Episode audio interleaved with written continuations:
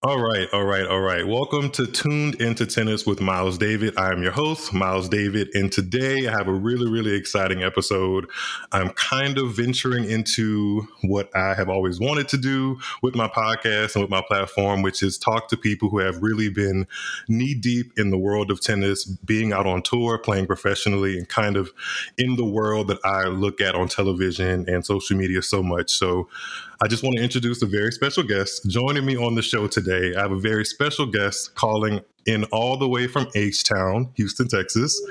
She fiercely competed on the W T A circuit for over fifteen years, achieving a singles career high ranking of fifty in the world, and went toe-to-toe with some of the most marquee names in the sport, such as Dinara Safina, Jelena Jankovic, and Kim Clijsters, just to name a few.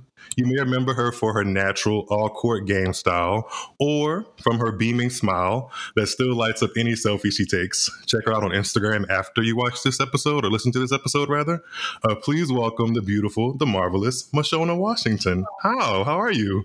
Uh, that's a wonderful introduction. Thank you for that. And I'm I'm fantastic. It's a little chilly outside, but you know, I'm waiting for the summer to hit. So you're a summer baby, right? Oh yeah, May thirty-first. Summer baby, loved the heat, competed in the heat when it was cold. Uh, I just did not like indoor tennis. I could do outdoor. Okay. Tennis, no, it's okay. We'll get into some of your indoor tennis resume because I think there are some astounding results that people should, you know, take note of. At least I did when I was doing the the background research, even though I didn't have to do that much because, I mean, let's face it. I mean, let's let's let's let's be completely honest. As a black person who is a fan of tennis, I feel like you know every person of color that comes okay. through the sport, especially every person of color who is like fortunate enough or like just good enough and talented enough to break the top one hundred like you were. Yeah. Yeah. When I, when I say that, what comes to mind when I say Mashona Washington, the career high of fifty? Well, I want to put that doubles in there too. I was fifty, fifty-five in doubles. So I, I want to know, everybody know that I played singles and I played doubles. So it wasn't, um, you know, I wanted to be out there on the court as much as I could. And um, I enjoyed, you know, various doubles partners that I played with. But when I hear that, um, it was, it was, uh, you know, we always kind of hung together. I think a lot of us, when we were at the same tournaments, a lot of the black people, when we were at the same tournaments, um, you know, we always cheered each other on and, um, you know, kind of looked after each other in a sense, I guess. And um, I think as we got a little bit older, I think we kind of bonded and formed friendships over that. But um, but it was like, it was kind of a dog eat dog when I played. It wasn't like like it is today, but I know we're going to get into that a little bit later. But yeah, I'll give you my opinions on that. So. I was just thinking about that as I was scrolling on my phone before we hopped on here and recorded. I think the W T A, well, I know the W T A is celebrating its fiftieth year anniversary. And I believe somewhere in a tagline they posted on Instagram, it's like competitors, friends, yeah. something else. And I was like, mm, it's sports, man. You can't always be friends with the person across the net from you, at least at least not acting like exactly. it in that moment, you know? Yeah, I, I exactly agree with that because, you know, I mean, if you even still break it down, you know, you look at players that I guess after their careers, you know, they become a little bit more friendly uh, because you're still trying to win. And and I, I don't know, I guess I'd have to use, I don't know that I think that Rafa and Roger are necessarily going to dinner together, but yeah, but you can see they have that friendship. But um, everybody still has their own team. It, you're still trying to win. And um, I think, you know, with social media, you know, kind of linking a lot of the players together, you form a different bond that we didn't have that, you know, growing up. We, mm. I, I remember my last few years on tour, it was Skype. And it was like, oh my God, we're Skyping everybody or you know, BlackBerry Messenger, whatever that B B M that I had. And that was kind of our link. And then now it's just like everybody's linked together, you know, because they're following each other's stories on whatever, you know, social media platform. So I think it kind of links them a little bit more together. We're all linked in together. I mean, even me connecting with you, I was I was put into contact with somebody who listens to the show. Dedrick, if you're listening, shout out to you. You guys go to the same gym, right? Right. I was trying to be incognito in the gym. Not that anybody would really ever recognize me that I've traveled and played and all that stuff like that. But he, I guess when I had checked in, he saw me and I was, he was like, aren't you? And I was like, yeah, I, cover's blown. I was just like, but it was all good. You know, he's you know, super cool. Every time I come in and, you know, we're talking about, you know, the latest of uh, who's ever winning what, it's particularly when the slams are playing and uh, just giving back and forth, um, you know, kind of conversations about that. So it makes it fun, kind of puts me back in there, because sometimes, you know, I kind of get with the, lost in the things that I'm doing now, that sometimes I don't, I'm not always locked on T V like I used to be, locked on the tennis anyway. So that's a good thing. We'll definitely come back around to what you're doing now, because I'm I'm interested for sure, and I know the listeners are as well. But before we do, we're obviously a day after wrapping up the Australian Open twenty twenty-three version. Any any like thoughts that come to your head about what you watched or what you thought happened? Men and women? Or either or, either or. Or so um, I'm going to start out with doubles just because I want to throw that in there. Oh, so sure, sure. What was it, an Australian Open wild cards? Because I'm all I, I love that. I love seeing the wild card, the no names. I, you know, excuse me, take that back. I don't like the word, use the word no names, because I felt like oftentimes because I wasn't Serena or Venus or, you know, one of the higher names, like no one knew me or no one knew it. And I'm like, hey, I'm not chopped liver, you know? So right. I don't say no name. So I take that back. Um, but the lesser known players, um, they came in there and they won the doubles.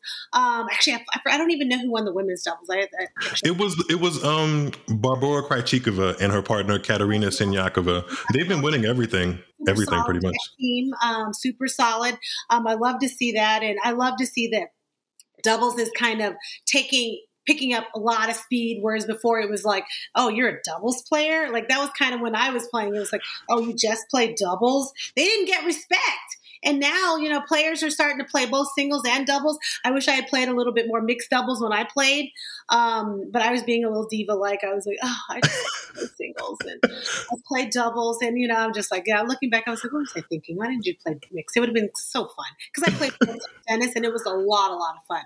But um, uh, I love to see, you know, Arena Sabalenka. I mean, she's gone through ups and downs with her game. You know, one game she's going to serve seventeen double faults, and then she's going to be aces. She's like, I don't know.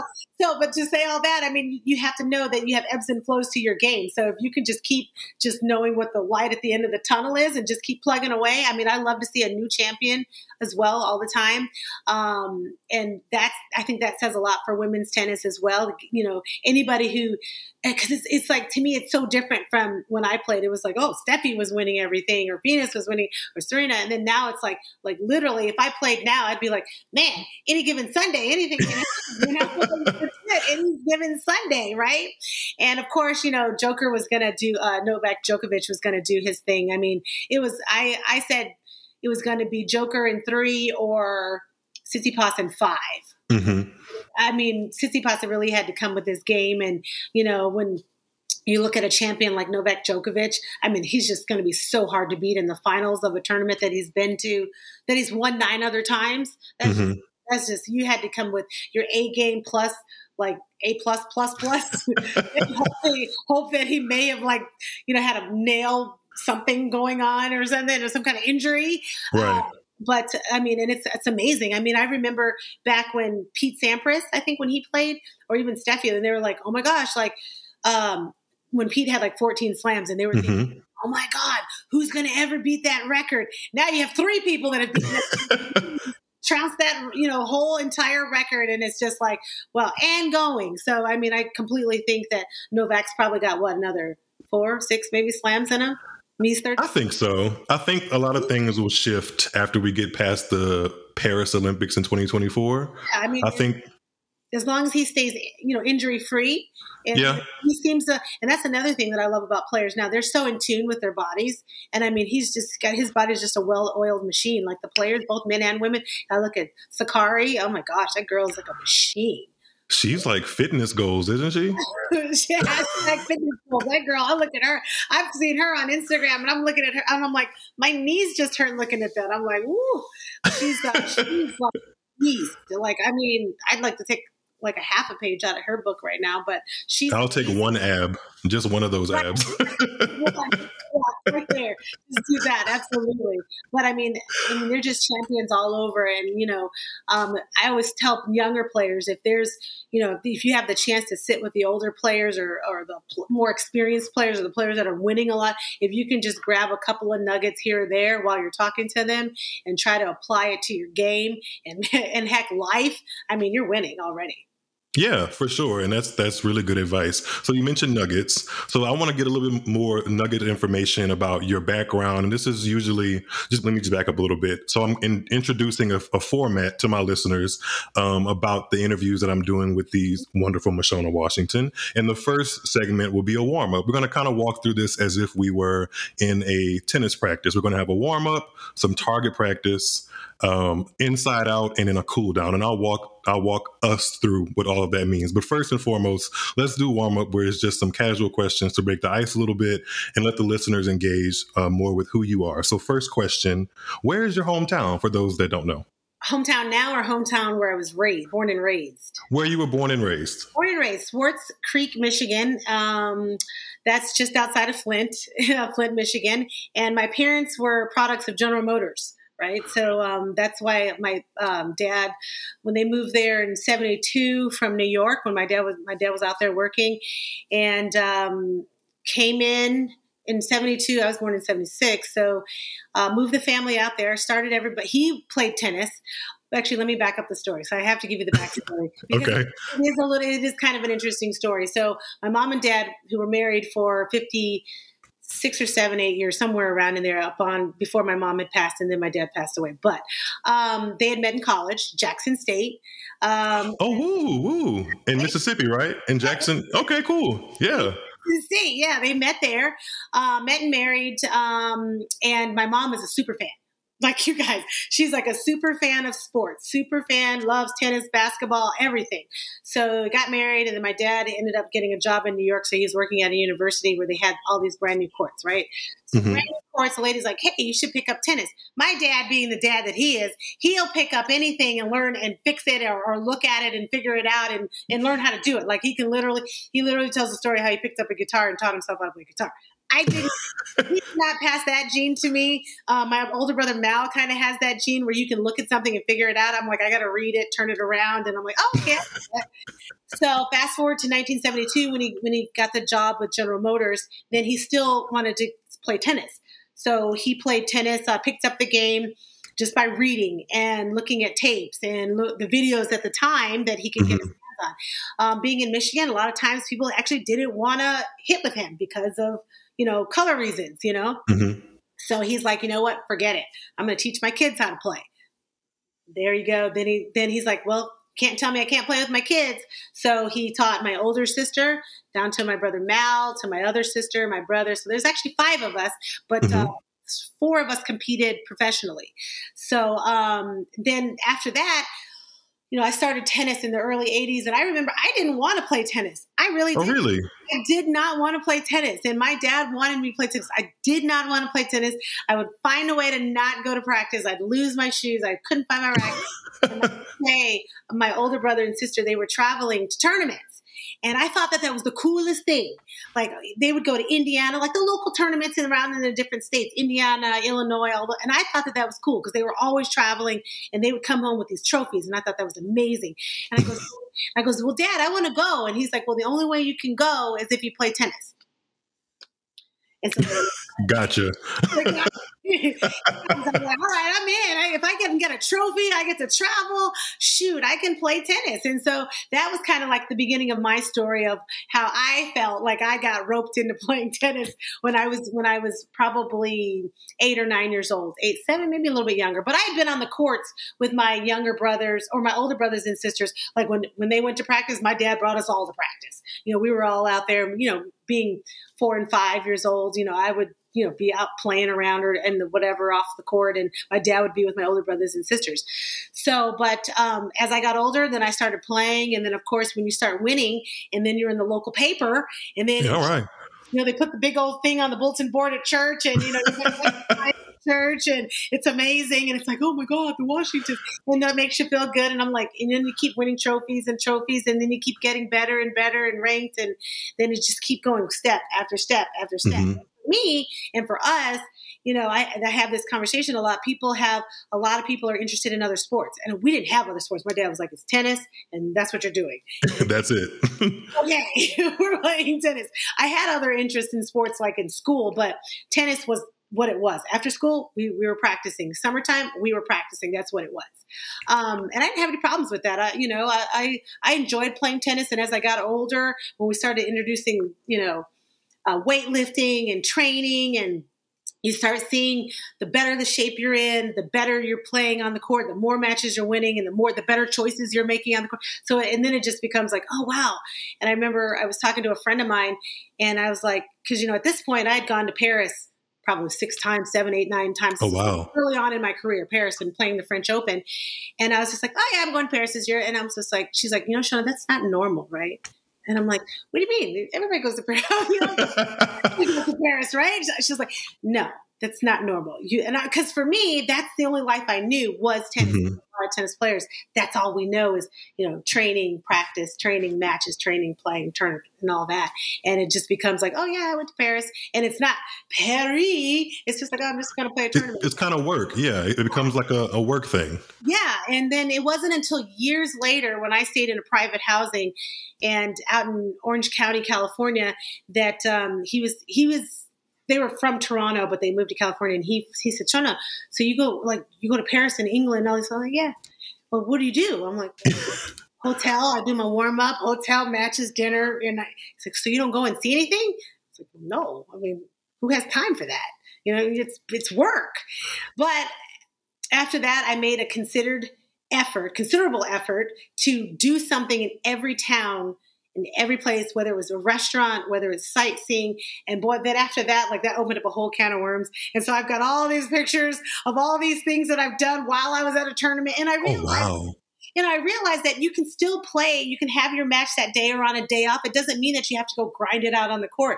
You know, just get your breakaway from the match, and then just go do something, and you can still come back and play an amazing match. You know, give your body a mental break or physical break, and then still. I'm glad you mentioned that, because we're going to get into that a little later on. But I definitely want to know, like, your memories and some of your best experience in some of the wonderful cities I'm sure you've traveled to.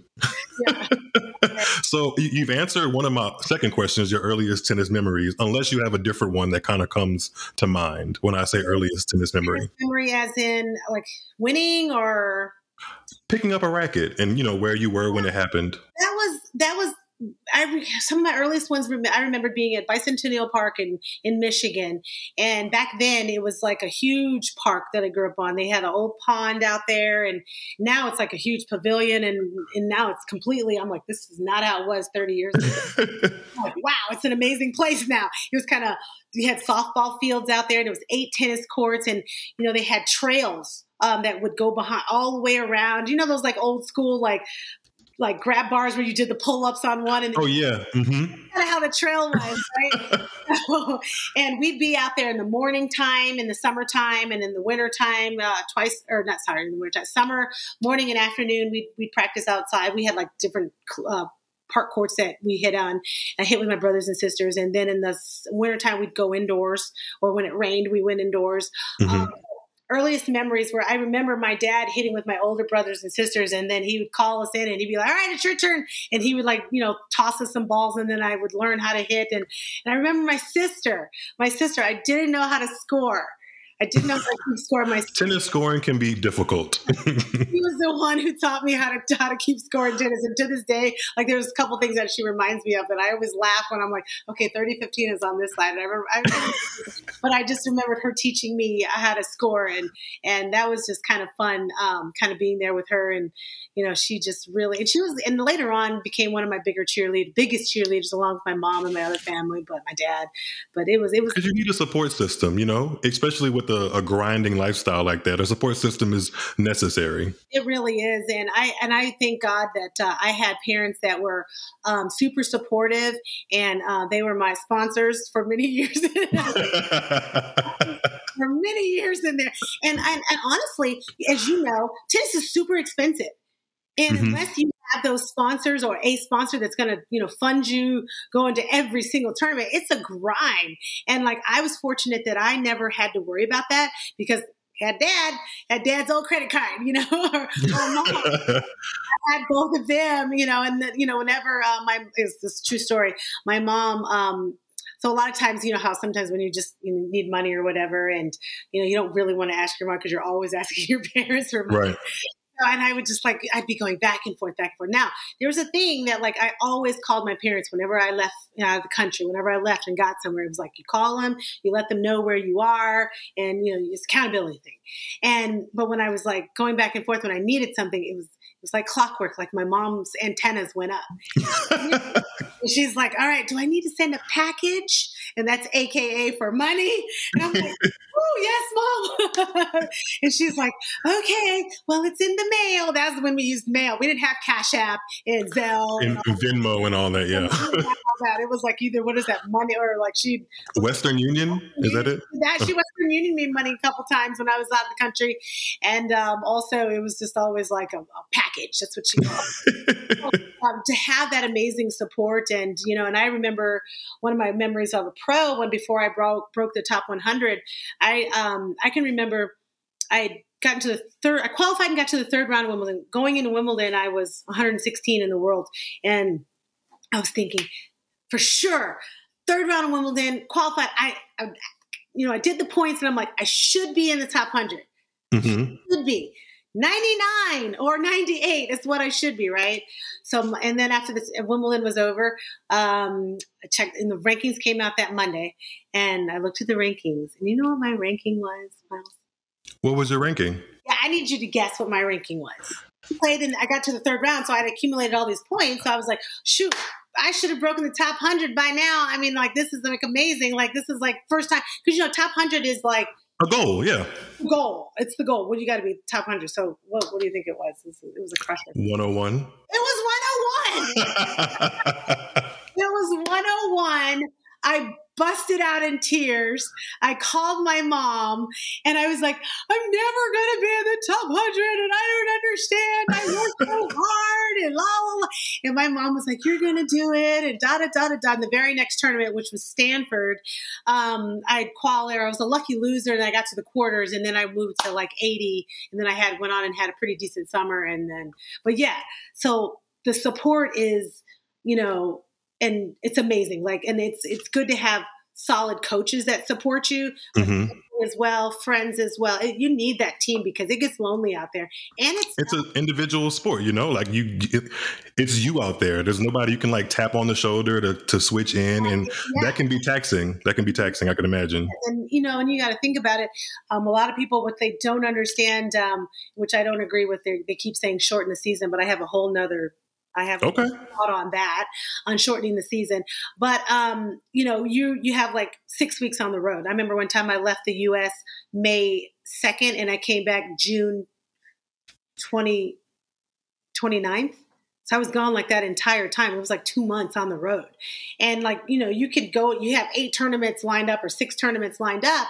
And one of them, you could literally lose first round. And then now you're like, you're the hitting partner for everybody. You're like, you want me up? Sure, sure, sure. I'm out in singles and in doubles. So, and you have like five days before you have to go to the next tournament. And you're just like, hmm. Yeah. That person who was warming everybody up, but it's happened to pretty, I'm sure everybody. So is there uh, just switching gears a little bit. Is there a current song that you can't get out of your head?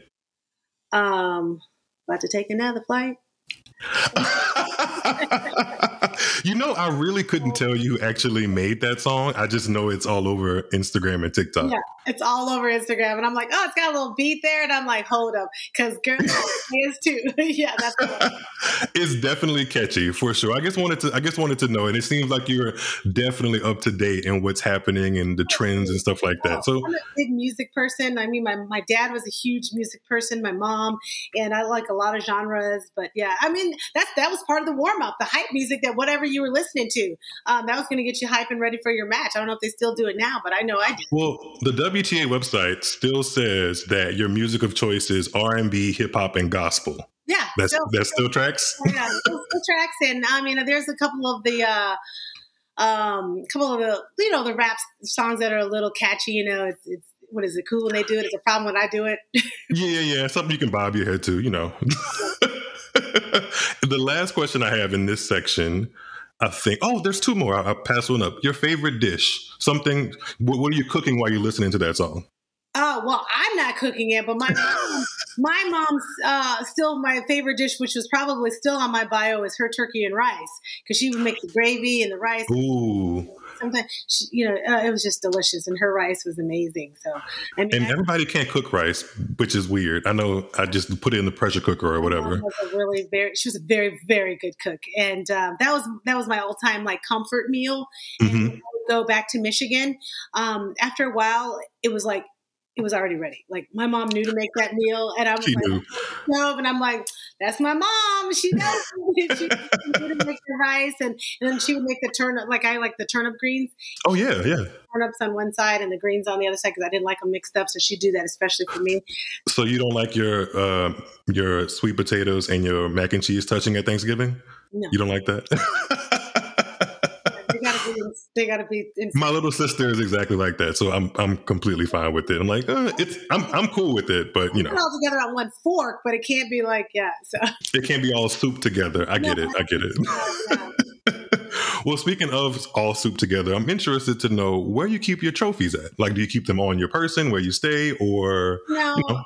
Um, I, I gave, um, this is a little side note for you. So I gave Mal, my brother, a very, very hard time about the fact that he, like, because in their old house, they had this wall, he had this wall down their hall, and it had all of his trophies on it. Then they moved mm-hmm. to the other house, and the, the trophies never got displayed. And I was like, if there's any one trophy, it would be your Wimbledon finalist trophy, right? And right. I was giving him so much crap, and he's like, you know, because in, like, you know, my other places, like, I, I you know, I kind of displayed them a little bit. Sadly, they are in a huge Nike bag in my closet.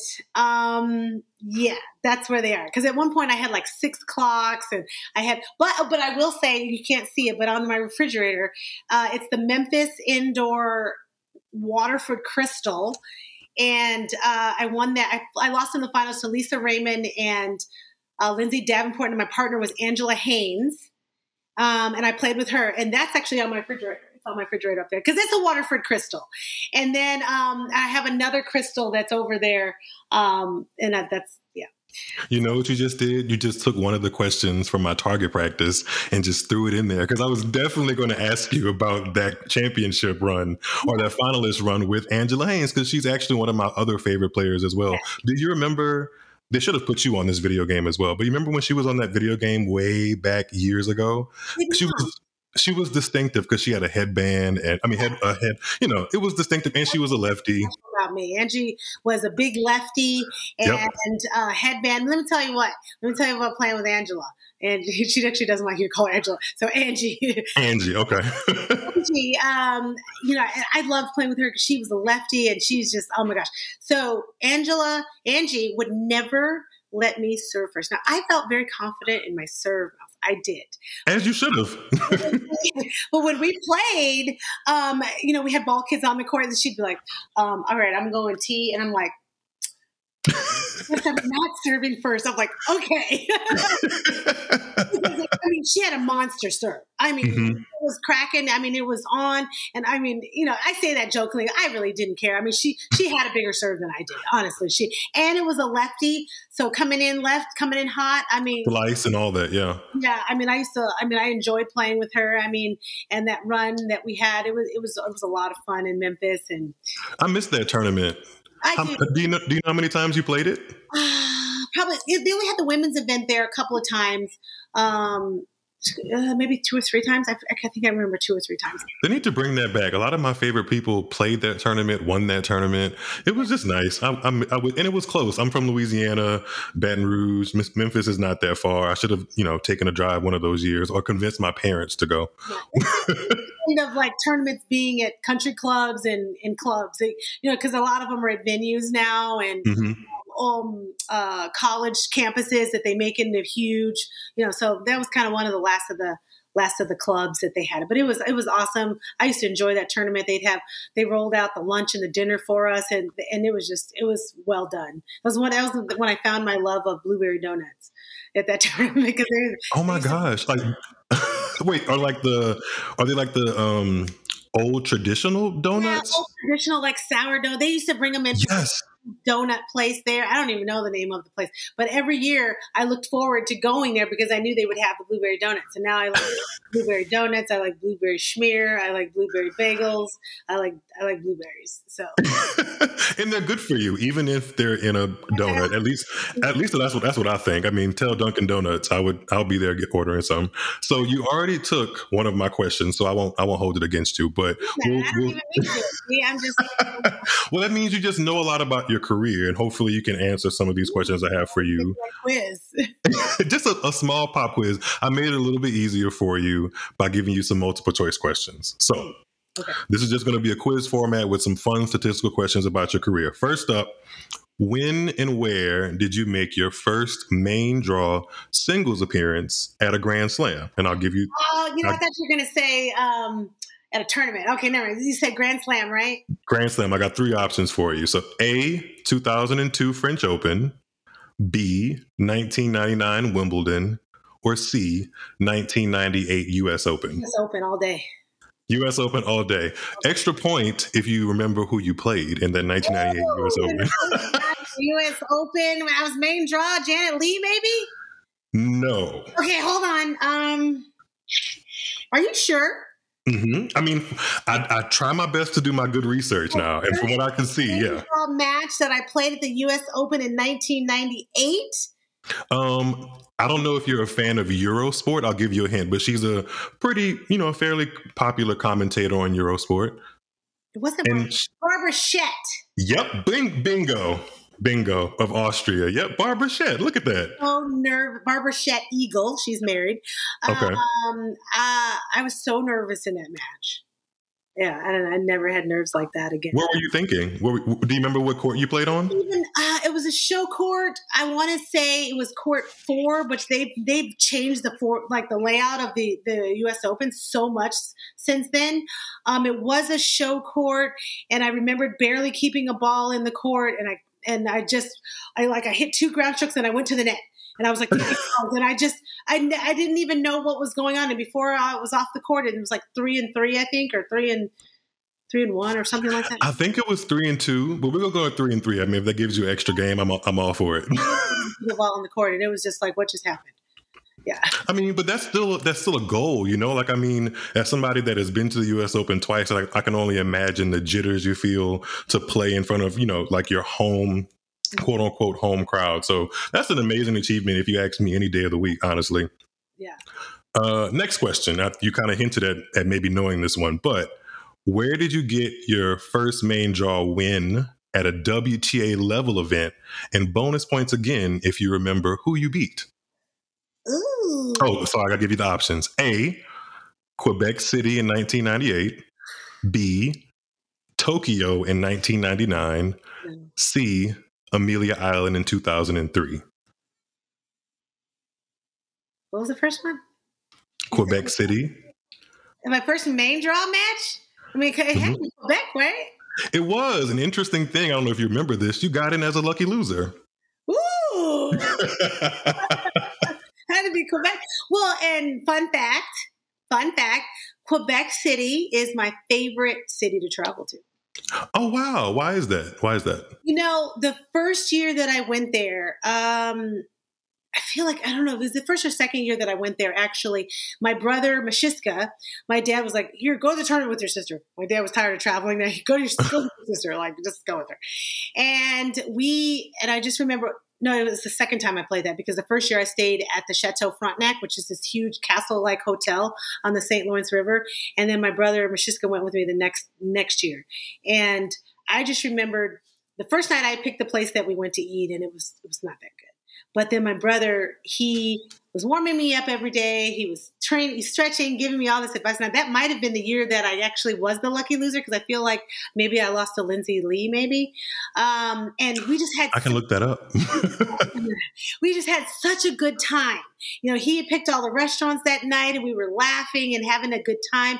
And you talk about just having the support, you know, and he was there. And I just... And ever since then, I've loved the... because the tournament, because where the hotel was, you can walk down by the boardwalk, and the city itself is like in a stone wall, and it's very, mm. old and, you know, the cobblestone streets, and it was wintry, and it was the snows on the ground. And it's just very picturesque.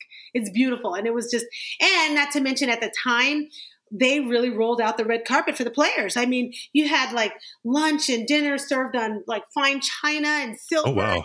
Just like, oh, tea, you know. Pinky up. It was amazing. The food was awesome. And then the tournament director, who, I, you know, I we messaged back and forth, you know, every blue moon. But, and I mean, just they, the way they treated the players, it was just, it was just awesome. So that That's, makes for a very good experience when you can go to the tournament. And you feel comfortable, you know, I can imagine. And it didn't matter that, you know, I probably didn't know what I was ranked at the time. I mean, I clearly wasn't top one hundred. But, you know, because sometimes you could definitely feel the love at certain tournaments when it's for everybody. And you don't necessarily feel the love sometimes when you're, you know, you know, outside the top one hundred, because I can tell you some stories about how I was treated outside the top one hundred. Then mm. I got inside the top one hundred, and it was, it was like, wait. Wow, I'm the same person. Wait, why do I get the red carpet? Why am I getting the royal treatment now? Oh, I'm not a scrub anymore. I see. Wow. That's cr- I mean, you don't think about that kind of stuff when you're watching tennis, you know? Oh, yeah. Like I can, I, I'll give you one quick story. I was at a tournament and I literally had just got in the top one hundred. I just broke the top one hundred. And now, um, you know, and you're signing up for practice courts and warm-up courts. When the schedule comes out, that's when everybody books their um, practice. That's how it was back then. And I remember this particular um, tour supervisor Um, came up to me and said, "Oh, Mashona, I see that you're, you're well. You're t- on tomorrow at ten o'clock. I've already got you booked down for a practice court where you're going to be warming up with so and so." I was like, "Me? Really? Oh, I was like, and I played it off. I was like, "Oh, great, awesome, thank you." And then I turned around and I walked away. I was like, "Back when I was one hundred fifty, you didn't know my name hardly." And you get one big win, and all of a sudden, but I don't like how people change up like that. Mm-hmm. We were, you know, on the U S T A level, there were two particular supervisors that were amazing. They were amazing. They really taught me how to, um, especially on later on when I was a manager, um, li- literally, it didn't matter if you were nine hundred or nine in the world. They treated you the same, you know, and mm-hmm. nope, you got to sign up just like everybody else. Nope, you got to call in just like everybody else. And I, can- and I feel like that treatment, just outside looking in, I can see how that maybe has changed or even maybe has gotten a little bit worse compared to, you know, how top players get uh, treated and how uh, lower ranked players get treated. I mean, I get it. I understand. But I mean, we're all professionals. And I and I get I, I get it. Like when I played Fed Cup and I played with, uh, what was that year? I played with Venus. Venus Williams. And I remember when we were all on the panel and they were interviewing us, I got one question, she got five.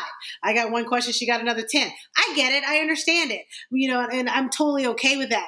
But when you're like blatant, like, oh, ah. I'm not lesser than, you know, we're, we're, we're playing, we're doing the same thing here. Yeah, exactly. We're doing the same thing here. Yeah, but you got to pay your dues. I get it. I yeah. Get it. So. All right. So let's go into another question in the target practice round. This one is a little bit more specific, so you might have to think a little bit. I, I can I can see your wheels starting to turn. Which future Hall of Famer did you face in the finals of a I T F seventy-five K event in Midland, Texas? Was it Lena? A Midland, Midland, Michigan, Lena. Oh, it was in Midland, Michigan? Yeah, freezing cold Midland, Michigan. Yeah. And it, you you said it was who? Lena. Yeah, yeah, yeah. Lena, do you remember that match very vividly? On me, like I sold something. Woo! And I, when you said Midland, I was like, "Oh, that's Lena." Yeah, yeah. That's amazing. Yeah, well, I mean, it's, it's amazing that you have that memory, because I don't know if I could. I mean, I'm not as wise as you are, but in two thousand one doesn't seem like I would be like, what happened in two thousand one besides like a major event, you know? Yeah, well, I have a huge in Midland, Michigan, and seventy-five was the only, well, aside from the one that I won. Oh, I guess I did get to the final of that. Okay. Yeah. Oh, all right. Now that, yeah, I just didn't really realize that. I was trying to go back and forth because for whatever reason, when I was researching it, it just says Midland. And uh, in America, there's a couple of different Midlands. And I went with Texas because I figured it might have been an easier trip or, you know. Well, it's Dow Corning. I would go to Michigan all the time because that was a great time to move in and see my mom and dad. And they would always drive up, my sister. And, and Dow Corning was one of the major, they've been the sponsor since that was. I think they still are, yeah. yeah.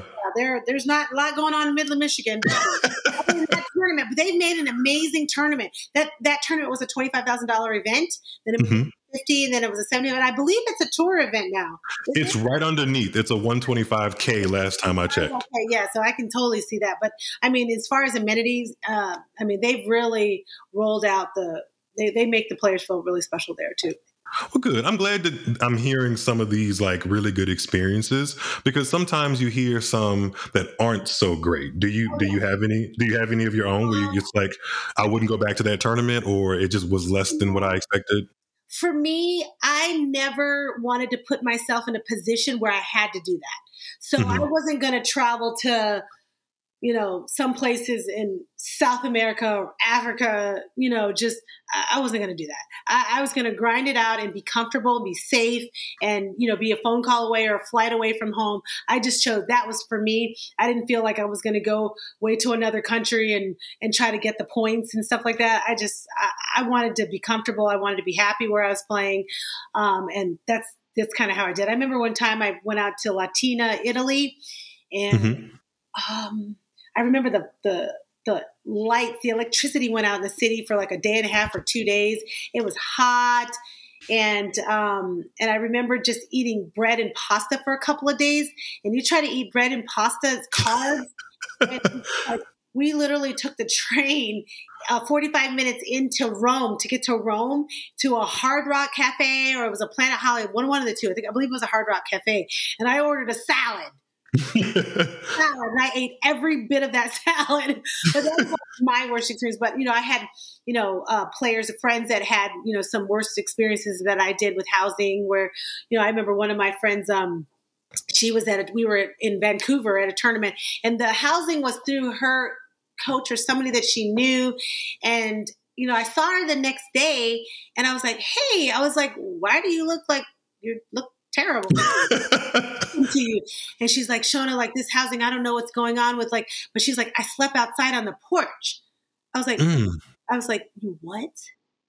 And, and she was younger at the time. She was probably maybe nineteen or twenty ish. Um, and I've, I was in my latter twenties. So I, obviously I'd been on tour and had a lot of experiences, and she was like, and I was like, we were knocking on the door and we know she was home and she didn't let us in. And I was like, oh no. I was like, you're going to go get your stuff right now. Go. I don't care who this person is. Go get your stuff. Bring it back here now. We're in the, because every tournament has like private housing. And this mm-hmm. was housing through the tournament. And um, it was from somebody else. And I said, no, no, no, we're not doing that. And then, so I went and I went, I took her to the tour supervisors, and I told her, told them what happened. And they were like, oh no, we're going to try to get you some housing. Cause again, she, you know, she couldn't afford to be in the hotel. We were in Vancouver, Canada, you know, so right. pricey. And, and then anyways, long story short, it ended very nicely. She got into a, a family with a home that was beautiful, and they took care of her. And I was like, don't ever do that again. Like, do not ever do that again. Like the, you know, even if the supervisors will help you or fight, if you call them, they will do something, because the, the safety of the players is the concern of the tournament. Yeah, because if there's no players being safe, there's no tournament being had. There's no it, – it's a trickle effect. So yeah. that makes sense. That makes sense to me. Although they can't guarantee the safety of the players, but they do put them in cities that, you know, that are relatively safe. They're not going to – you know, they're, they're not going to jeopardize the players' uh, uh, safety. That's good. That's good to hear. I mean, I hope that's still the same. And I think it, I think it is. I mean, most of the players, even like small things, like I can imagine flying and, and, and oh, yeah. getting on buses and stuff. You don't even think about some of that stuff when you, unless you really stop to think about it, like the logistics of it all. Yeah. Back when I played, it was like, um, so I would go to a tournament in Germany, and I would reach out to the German transportation there, and I tell them when I was flying in, and they would come pick you up at the airport. I'm guessing that's the person, because they're holding up a racket or oh. my name, and you're assuming that's the person, but you never know. People can intercept or something like that, and you just never know. But yeah, you're getting in the car with a complete stranger. I remember driving, I was in Bad Gogging, Germany. It was a smaller event. It was like a fifty or twenty-five. And I remember the, they pick us up in like the Mercedes or the B M W, you know, they have like records over there. It's winter, mm-hmm. flying, you know, going like eighty, ninety and on a winter road. And I'm just like, I'm not used to this. I'm not used to this at all. And it's just like, oh no, it's okay. I, I'm a very good driver. Okay. I, That's true.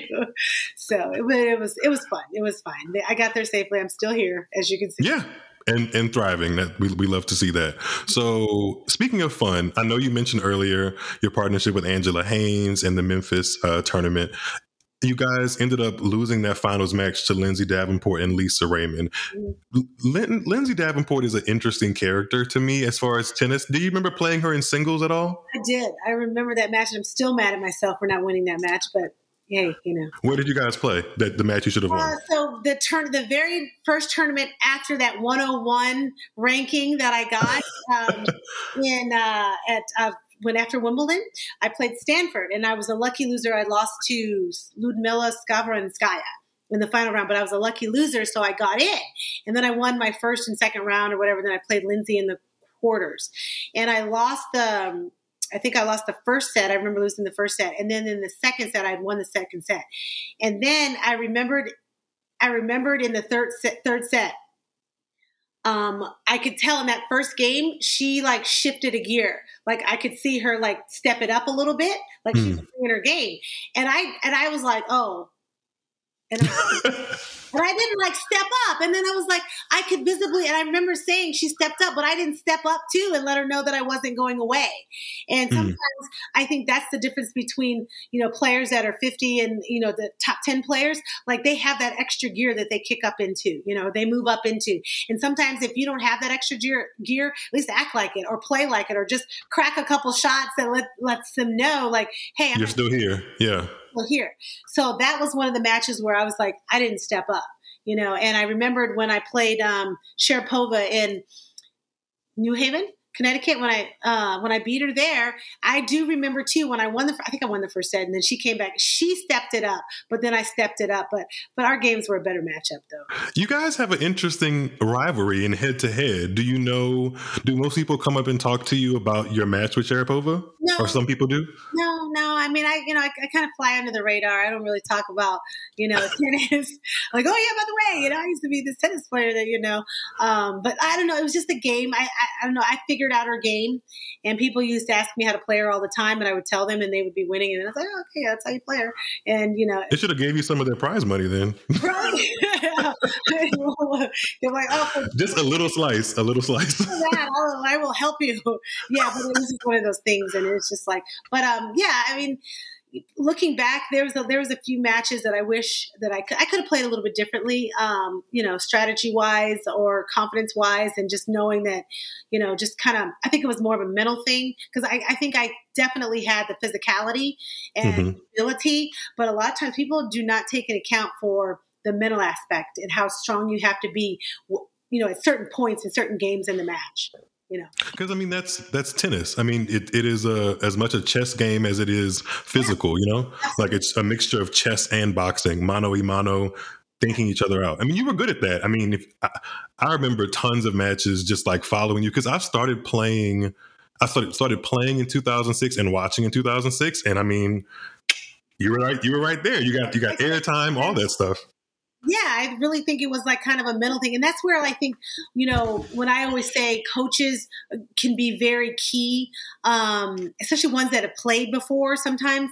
Also, just coaches in there that can really tell you, okay, when you get to this point, this is what's got to happen. Or, you know, and sometimes you're just, you know, they just, you just know how to buckle down. It's just like, you know, one of my favorite teams, the Golden State Warriors. You know, you can you can look at Steve Kerr and you can see he's a player's player, you know, versus like some other players. Like for me, in my opinion, I don't know that Michael Jordan is a player's player. You know, he's, mm-hmm. he's like, get out there and do it. And he's like, no, like Steve is like, you know, he's like one of those players, or like Phil Jackson, like, he, you know, he knows how to get in the head and how to. Real cerebral. Yeah. Yeah, very cerebral. And they know, and you're like, oh, okay, yeah, I got to be able to, okay, I'm not going to go for too much at this point. I'm going to be solid. And, you know, I think different coaches can bring that to your game, you know? Um, and I, and I think that's where I maybe lacked a little bit, where I could have been a little bit. Cause I, cause I was, I was a fighter. I, I was going to go down, you know, I was going to go down fighting, but it was just like sometimes certain, you know, kind of pulling it together. It's, it's- I just, I just had a flashback to, there's a, a highlight video of your finals match against Sharapova in Tokyo. Mm-hmm. And the scoreline didn't go how you would want it, but you could tell that you were still in it to win it. Even when you got that, that one game, I think you got out of the scream. that darn fast course, she just killed me. She was like, you're never beating me again. I was just like, yeah. And I remember the crowd. I was like, I was fighting every point, but it was just like, she always got like one more, one more ball. And I'm like, are you kidding me?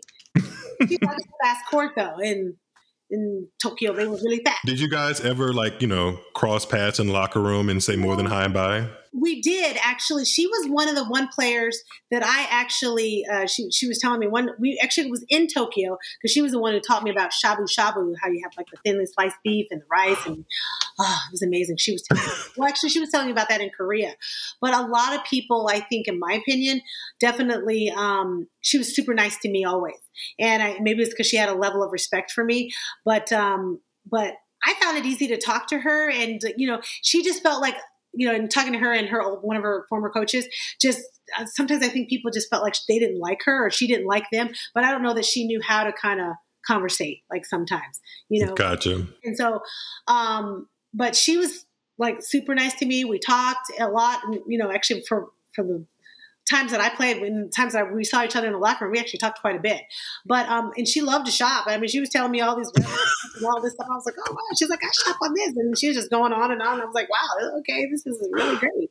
So, you know, you're, you're, you're nice. And that's why I always tell people, but like her persona on the court was different. You know, she was a, she was a battler. She was very cerebral, as you say. And, um, she knew how to like reel it in. And she obviously had very good mental coaches, I think. Mm-hmm. Um, which is why she won a lot. She did okay. She's all right. But I'm glad you mentioned shopping because that's going to segue into our Inside Out segment of questions. And these are questions about the inside parts of tennis that people may or may not realize. Mm-hmm. So what are some things you've done? I'll ask you this in, in, in terms of shopping. What are some things you've done to splurge or celebrate after a good win? um, it was... Well, it wasn't really a good win. Sometimes I felt like if I had a good, um, I had, I have a nice collection of watches. Okay. I have a, I, I was in this watch phase where I, I had to have a lot of nice watches. And again, those are in the bag that are in the pocket. How heavy is that bag now? Do you know how heavy it is? Could you guess? It's in, it's in the bag of the closet. And I was just, my sister was like, by the way, where's it? I was like, my sisters have uh, gotten a fair share of my watches and um, my purses. And um, so, and then after a while, I think when I got out of tennis, like I stopped with the shopping, you know, I, it's just one of those things that when you're on tour, so you're just like, oh, let me get these and get that. So watches were my thing for a while. Um, purses were my thing for a while. And um, now, um, now just kind of general. General stuff. Is yeah. there anything that you did to save money? Because I mean, I'm as we talked about already, it's expensive out there, going from city to city, country to country. Anything you did that might be like, oh, I didn't, I didn't think somebody would do that to kind of cut, cut corners or cut costs. Well, for me, um, um, well, that's why I played doubles to pad it a little bit. I get that. I get that. Doubles and I did. That's why I played doubles, uh, so I could like justify. But I was really, really big on that fourteen, twenty-one day advance ticket. Like, oh, I was always, I was all over that. I was all over um, miles, and um, in terms of getting uh, free, frequent flyer miles. Mm-hmm. Um, a lot of times, I I roomed with other players to split costs. Um, you know, split costs on hotels, on cars. Um, but then again, like I said, I had mom and dad, so. Sometimes. I mean, I'm still, I'm still depending on mine too. So I mean, we never stop. We never really stop. But I still, but I mean, even though I was like, they would help out a lot, but I still would, I would still room and, you know, with other, I would always have a roommate and um, at a lot of, especially overseas sometimes. And we just learn to kind of travel together and, you know, and, and that's one of the things that I did. And then plus, you know, kind of learning on investing. And then for me, I have, you know, just your basic I R A. And I, I knew that from a long time ago that I was always mm. putting money into that. So I thought that that was super important because I knew about retirement and stuff like that. Um, but, you know, now I'm kind of getting into a little bit of investing. So, and I'm in a better place to, to be able to do that. So it's just, I think, you know, a lot of things if, if people can start out now in terms of like investing and not just saving, but investing to, um, so your money makes money. I mm-hmm. think I hope that I think the W T A and at least I hope they have some kind of financial um, literacy type courses that you can take, because like you see all the time players, you know, they're like, oh, you made all this money. But I'm like, well, no, did you really? But it's like you're spending a lot of it too. Expenses. Yeah. Back, yeah. Unless you're putting it back, it's just like, it's, it's just going out of the window. Right. Yeah, I can imagine. I mean, I wouldn't even want to see some of the like bottom line of a tennis player, or like the ex- the spreadsheet. Me traveling with a coach. I mean, this is not even paying the coach. It, uh, that's low, and this is cutting. It was like at the time, it was like sixty, seventy thousand dollars just just to pay the coach for their services. Even for traveling, that's oh for traveling. Wow, all that stuff. Yeah, and paying. Yeah, so that's like, and you know, and you you have some coaches that are like, you know, five thousand a week, you know, or five thousand, you know, it's like, woo, yeah. So it's, it's expensive. It's not cheap, you know, but the return is greater. Cause I know a couple of players that are like, I don't want to pay that for a coach, but it's the return. You got to look at your return on your money. Would you ever change anything about that? About like Absolutely. The coaching? Absolutely. Hands down. There was a, there's a basketball player, one basketball player that once told me, you might know his name. His name's Clyde Drexler. That sounds familiar. Very familiar. He's a big time avid uh, tennis player. And there's a club that I used to practice at across town. And, um, and, and one time I was practicing, we were just hitting around, whatever.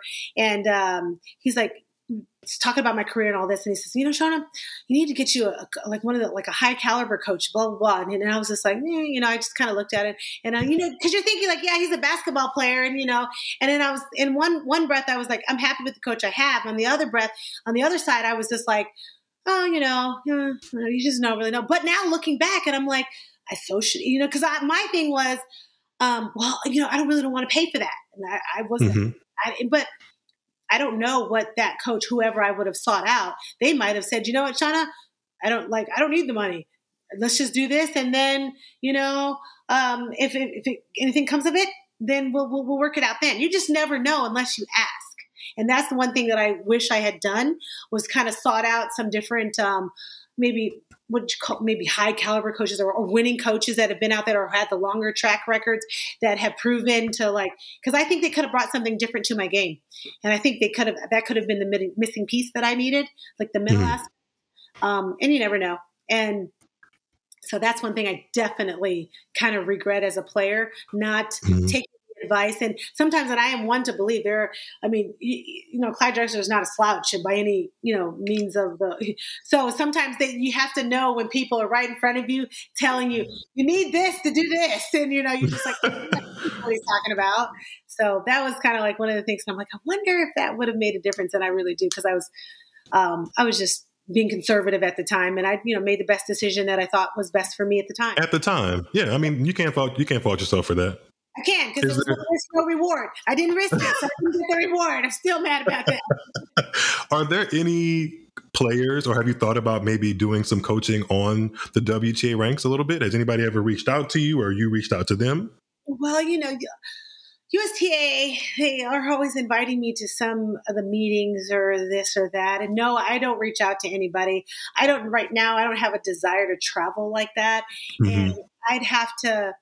Um, really see what their what their mindset is, and their coaching, and their and their what their style and their working ability and all that.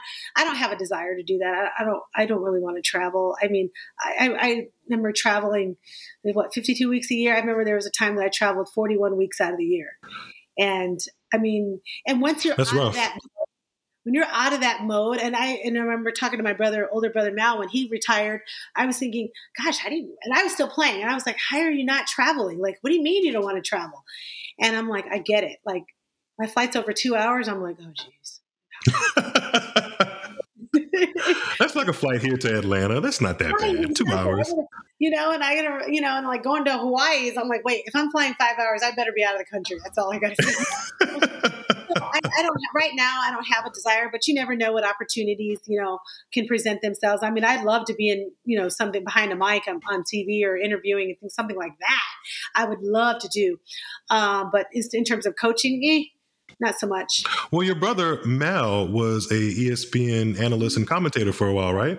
Yeah, he does some, he does a here and there, but not so much. I mean, he has his business in Florida. He's a real estate investor, and he's doing all that, and he's, you know, really doing great with that and has his foundation. So that takes up all of his time, family, kids.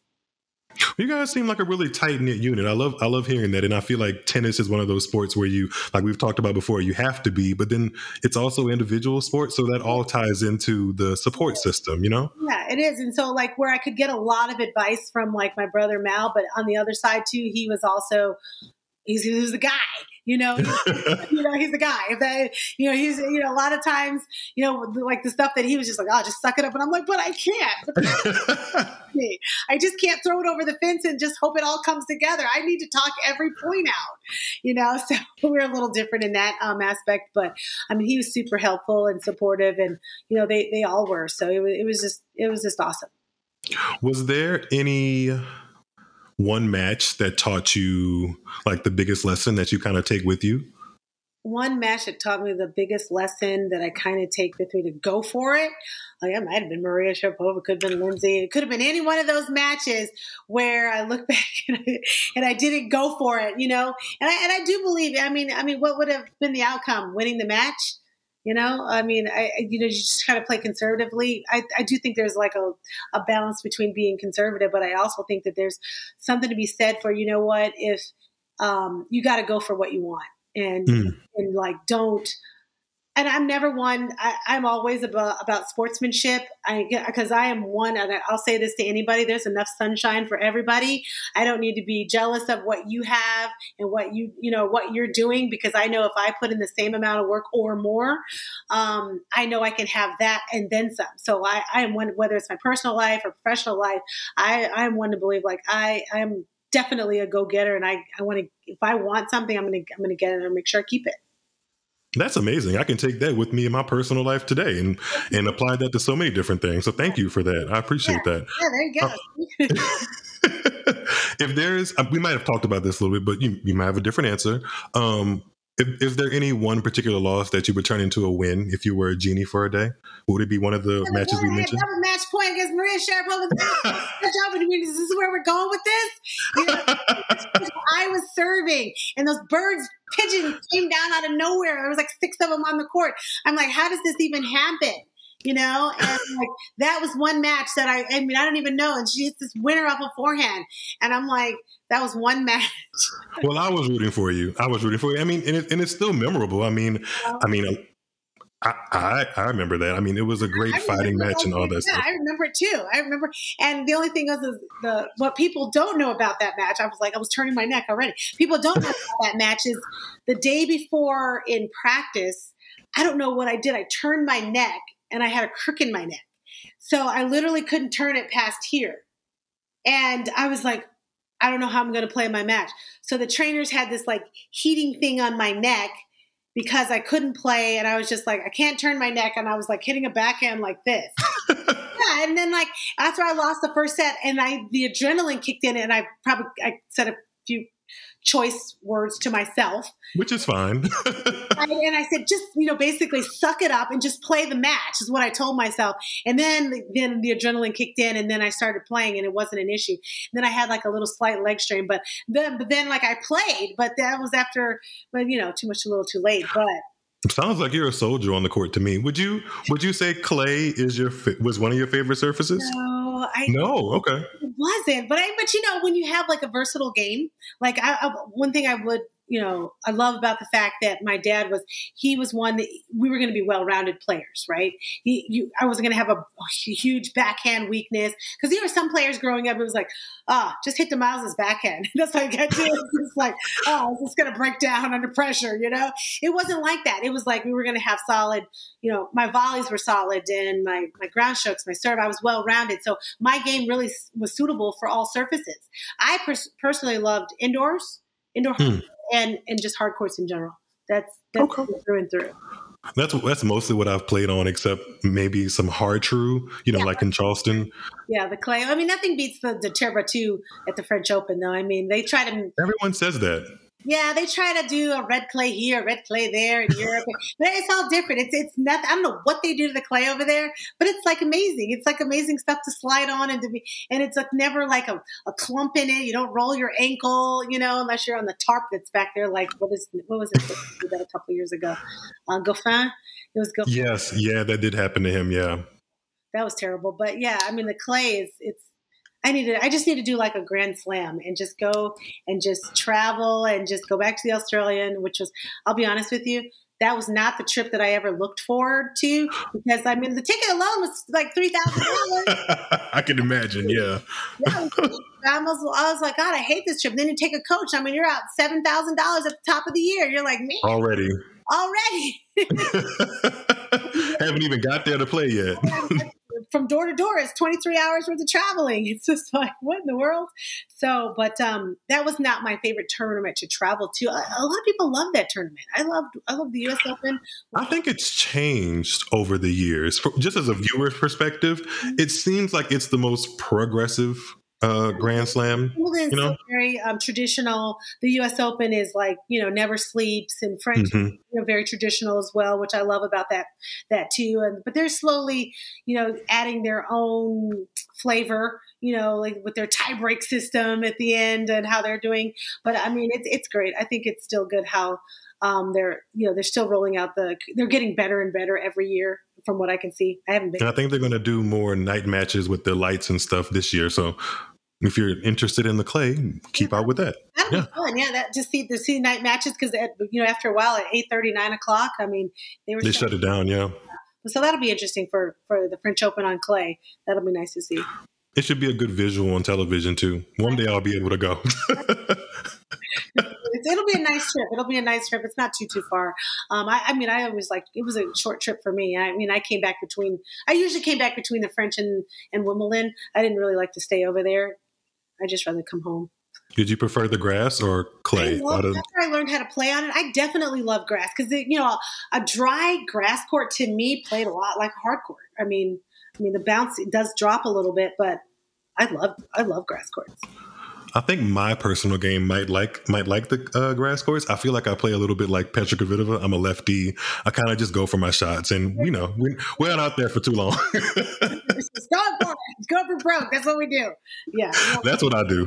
We need to work the point a little bit. Work the point. Work the point. I try. I try.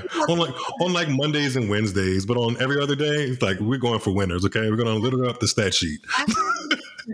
After about three, but if you can keep a minimum of three to five balls in play, you're pretty much going to win the point. I'm going to take that into consideration at my four oh four five level. That's my nugget that I'm giving you. Okay. I can work with that because I have to get back into playing. It's been way too cold in Atlanta to to realistically play. Yeah, it's very yeah, it's cold here too. So. Oh, speaking of cold, we're going to do a cool down section. This is our last section before I have two questions I want to get into with you that are kind of curated especially for you. Okay. So Um, cool down where we do like more social introspective questions. So who are, um, you may have, you may have kind of alluded to this because we've been, we've been having a great conversation so far, but who are some of your favorite players on tour that you either practiced with or hung out with when you were on tour?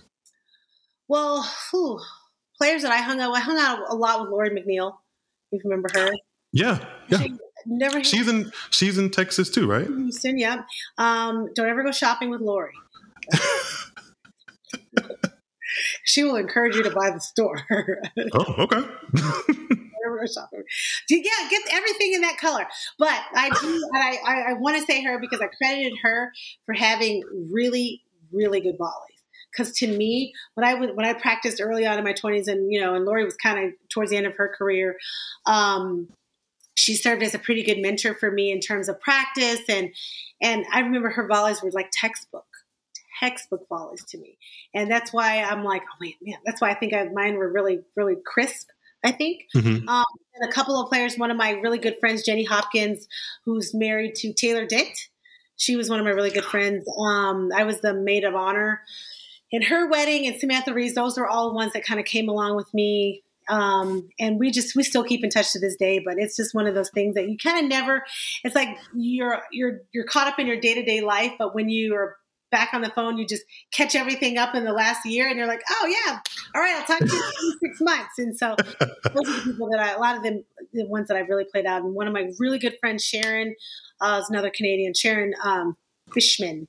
She always says Fishman. Fishman. Had you partnered with her in doubles before? I played a lot, and I won a lot with Sharon. Yep. And Heidi Altabach was another one of them. She was Canadian, too.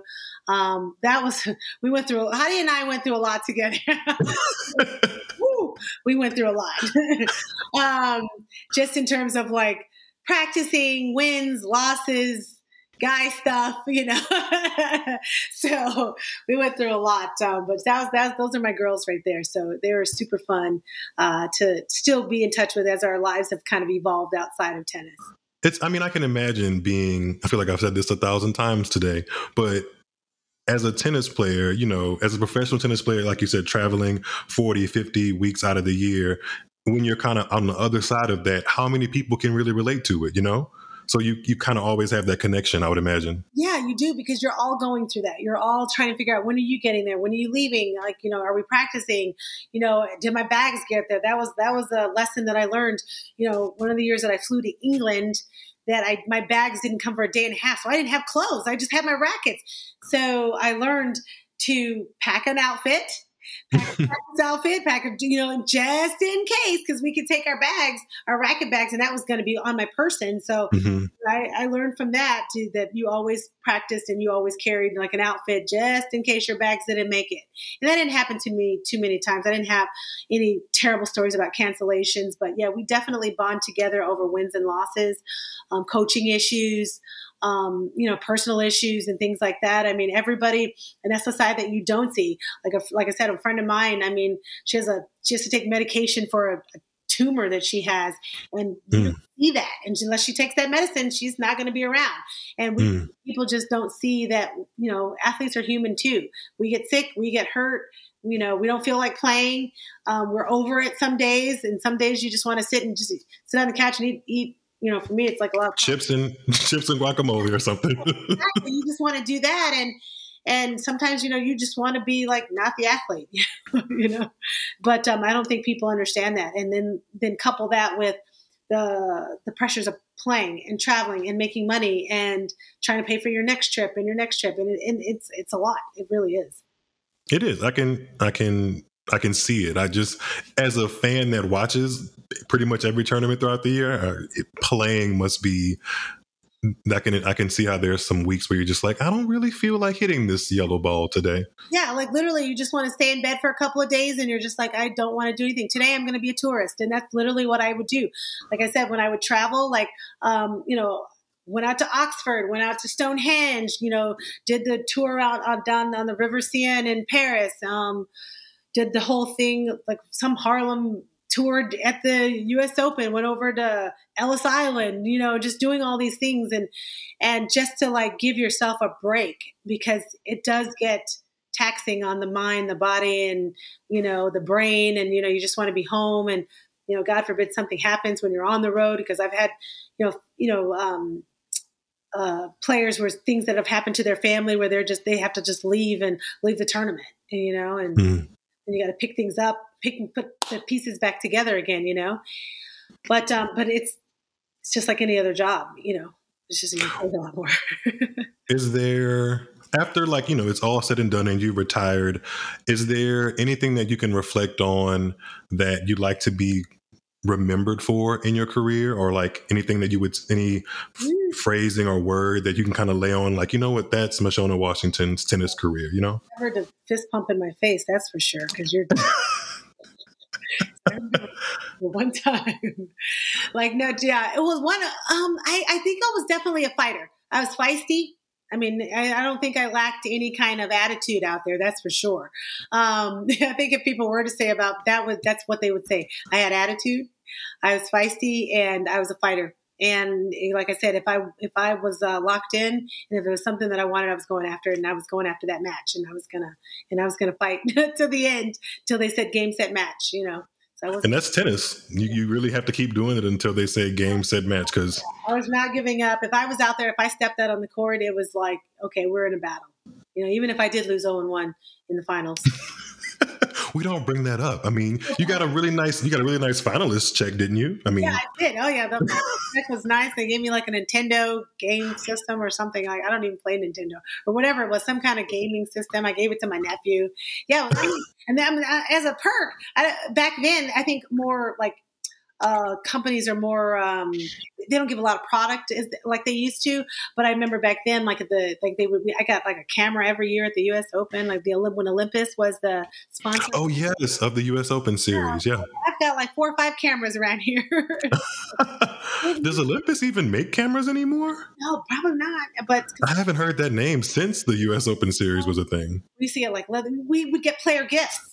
And the player gifts were amazing. I remember like the tournament in Birmingham. I still, I still, I ran across that. They gave us this blue. It was a Tiffany pin, ink pen. Oh wow! Yeah, I, and every year was a Tiffany gift. I've got more Tiffany gifts lying around here. I need to get more tournaments under my belt besides Indian Wells and the U S Open. yeah. I mean, yeah, they gave us like little the gifts, and it was amazing. I used to go, you know, go to tournaments according to the gifts. Hey, and who could blame you? I mean, it's, that's a perk of all the hard work you've put in, you know. So I'm not. Mm-hmm. Hey, I would be right there with you. Give me all the good things and the blueberry donuts. Blueberry donuts, absolutely. Okay, so I have two more special questions that I've curated for you because we are, as we record this, we're in our final days of the month of January, which means February is literally right around the corner, which is crazy. Um, and I thought with you being one of the relatively small uh, amount of Black talent to reach the top one hundred in professional tennis, I'd love we can kind of go back to your uh, time on tour for a minute and talk about the vibes in the locker room between the players. Was I mean, you've, you've alluded to this, but since it's on my agenda, I feel like I should ask. was was th- was there a sense of connection between you and other Black players? If so, what are some of the memories that kind of stick out from that? Absolutely. Well, talking about the Memphis tournament, um, I remembered I was playing with Angie Haynes there, and Asha Roll was there. She was a former uh, top one hundred. Uh, I don't think Jamia Jackson was there. Um, uh, Jennifer- I remember her too, actually. Yeah.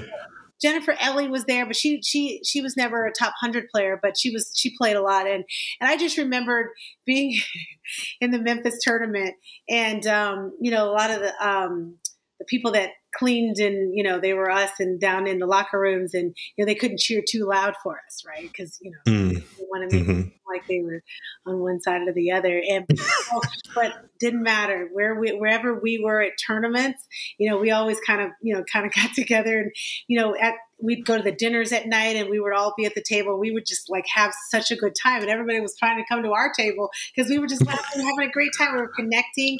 And mm-hmm. I remember just like the workers there that were there. Um, they would always, they would give you like the head nod or the wink that was just like, keep doing it. Keep it up. Yeah. There's a lot of people watching you. And to me, that stood out at more tournaments than you realize. Um, when we were there working behind the scenes and in the laundry or the housekeeping of these tournaments, you could always, you, you know, you could always get that look or that you make that eye contact with us. And it's always that head nod that's like, go get them. And yep. for me, it was like that unspoken word that, you know, we all just, you know, because sometimes they felt some type of way that we had like that bond. And it was just like, all right, this is what you got to do to beat her. And, you know, you know, you know, they did that to us too, but it was just like, you know, but for me, that was kind of the unspoken thing, that bond that we had as players, as Black players uh, coming up. And it was just like, you know, we were, we were rooting for each other. And it didn't matter that this was my doubles partner. And and if my doubles partner was white or another player, and she was playing the Black player, and I was like, the Black player, I was like, she's my partner, but girl, I'm like, good luck. And I'm like, you better making the eye contact, like, girl, I'm rooting for you. Come on now, you, I'm still with you. She might be my doubles partner, but you better beat her. You know, it was still, it was. I always felt like, you know, that's, that's how it was. You know, we were we were always pulling for each other, always pulling for each other to win the matches and things like that. And I think that's, that's a beautiful thing to hear, to to to to think and like, you know, to think that players are kind of having that camaraderie, but to know it from somebody that was actually there makes me feel. Mm-hmm.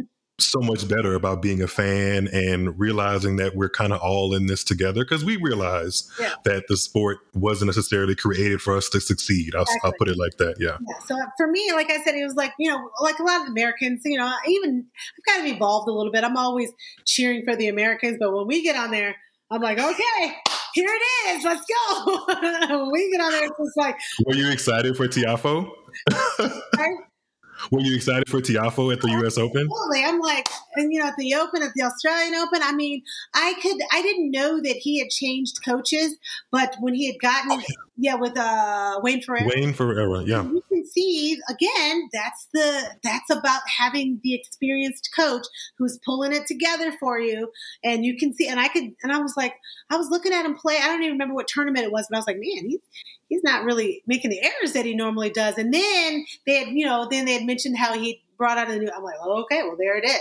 And, you know, to see that, and I think he's got a huge, huge, you know, um, future in front of him as long as he stays injury free. But again, I think the fitter you are, the better shape that you are, the better the care that you take of yourself, then it all trickles down onto the court. It's like you play better, you, you're in the matches longer, you have better results, and you make better decisions on the court because your mind is sharp. You're not tired. You're not making tired decisions, you know?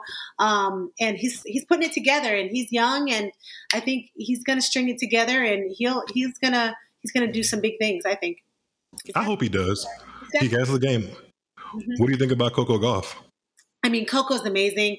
Um, looking at her from the that first big win that she had at Wimbledon a, a few years ago over Venus, and seeing her put together. Um, but I, I love her game. Um, I love the you know I'm a, I'm all for the player that's coming to the net uh, because that no one loves the player that's attacking, attacking, attacking. They want a lot of the players still want to just sit on the baseline, but when she puts it all together, I mean, she's already shown she's number she's.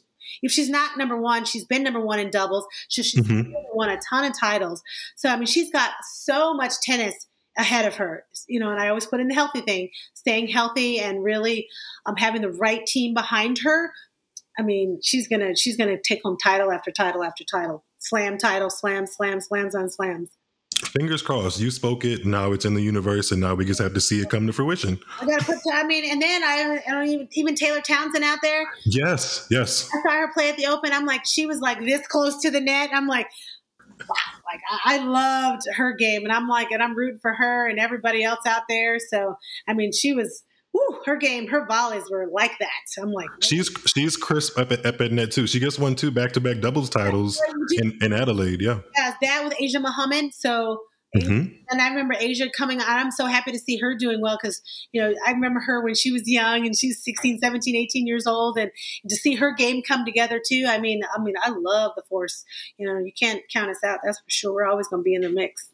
Yeah, I mean, it's a it's a beautiful thing just to see the progression of somebody's game, and everybody you just mentioned is on a steady good track. So that's that's we got the good things going in, in the U S tennis right now, I think. So the last the last thing I want to ask you, um, as my show has a pillar of being surrounded by passionate conversation, and we've had a lot of passionate conversation in the last hour. I'm wondering, what are some of your passions now that you're not on tour and playing tennis may have taken some of, of a backseat um, to other things that really interest you? So you have the floor to tell us what you're working on, what you're doing, what have you, what you have been doing, all that fun stuff. Uh, well, uh, real estate, actually, real estate right now. I worked with uh, Mal. For uh, three years, I teach a little bit at a club here, just a local club, um, which, you know, it's okay. I mean, I enjoy it. I mean, the summer is hot, you know, it's just like, but you know, it's, it's, it's, a, it's a club. And, um, and the tennis aspect of me teaching tennis, I love that. And I love when they really absorb it and, and take that. That's the part. But then the other part, when, when I think that, which sometimes I have to switch off because I'm like, go, go, go, let's improve. Let's do this. But I have to understand that your goals aren't like, because I'm just like, if we're going to get better, we need to get better. I need to see improvements or else like, I'm not the one. But everybody isn't trying to go pro or right, what have exactly. you. And, or even play in college. Sometimes it's just a recreational sport, but I'm going to need you to have good form. At the very minimum, like look, look good. I'm gonna need you to have. So we need to work on that service motion and the forehands and the ground strike. So that's just my perfection side of it, and I need that to be good. But right now, actually, I'm in real estate school right now. I have my license. I have a real estate license in Florida where I practiced with my brother for about three years, and he's like heavily into flipping and uh, re- uh, re- redevelopment. He's winning all kinds of awards still. I don't understand how. I'm like, he's been in this for so many years, and they still love this guy. I'm like, man, Myles, but no, he's a great guy. Um, you know, he's doing a lot for his community, and I and I'm hoping to you know carry on and do some some investing in real estate here uh, in Houston, because this I love being in this city. I think it's a great city, and um, and I think it's just um, a good wealth builder to, to kind of continue on from tennis, because everybody you know is going to need a place to live, and you mm-hmm. know. you know, communities that can be revitalized through real estate and things like that. So that's definitely an interest for me. Um, and I, and I just love the customer service side of it, the aspect, and I just love, you know, as you can see, talking. I love being a part of that. And, you know, and then of course, you know, tennis is always, that's, that's in my blood. That's running through and through. So, um, you know, wherever I can kind of pitch in here or there, where it doesn't require me to do too much, you know, I'm always, I can always jump on a podcast or a Zoom to talk about some old school stuff. You know? Well, we we appreciate it here at Tune Into Tennis. I mean, next time I'm in Houston, I'll definitely have to give you a ring yeah. so I can work on my backhand and work on maybe that rally tolerance that we talked about. Well, shot tolerance, shot tolerance. You got to get to five. It's called shot tolerance. Then you can go for it after that. Next time I'm at Piedmont Park and somebody challenges me to that, I'll be like, Mashona told me shot tolerance. So Myles, bend your knees and get down there and get that ball over the net. To play, they're going to miss because they're going to be thinking they're going to go for too much. And then, you know, you're, you got to work smarter, not harder. Well, this has been very fun. I really appreciate you coming on to the show. Like I said, I, I may have said at the top of the hour, I've never interviewed somebody that's been like on the W T A tour and has been willing to come on the show. So I really, really appreciate you taking out the time.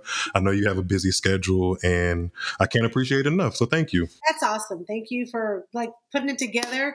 Um, I'm here. I'm, I'm, I have a lot of time on my hands. Now that I'm retired. It was super fun. I love like kind of, you know, reminiscing back on, because it makes me think about like, I, you know, honestly, I still feel like I'm somewhat of a regular person. And uh, when I start thinking about like going through old trophies and old results, and I'm like, wow, I really did that. Wow. And it's just, it's almost like it's a whole lifetime ago. It really, it feels like it really was. And I'm, I'm, I'm so blessed to have parents that were able to introduce us to a sport and, and the people and the knowledge and the growth that I've just gained over the years from that. It's just amazing. Like, I, I mean, I don't know if I, aside from a few wins that I could have taken back, but you know, hey, it made me the person that I am today. You win some, you lose some. And I, I think all of that, you know, gel together, produced a very impactful life. I mean, you impacted me, and I'm just a little, I'm little old kid, black boy from Louisiana. So, you know, hey, there we go. I, yeah. I appreciate it all. Uh, and I always say, if I can make one impactful statement or, or something that just, you know, clicks or sticks to the wall, then, then, hey, I've done my job. So that's what it's all about. Yeah.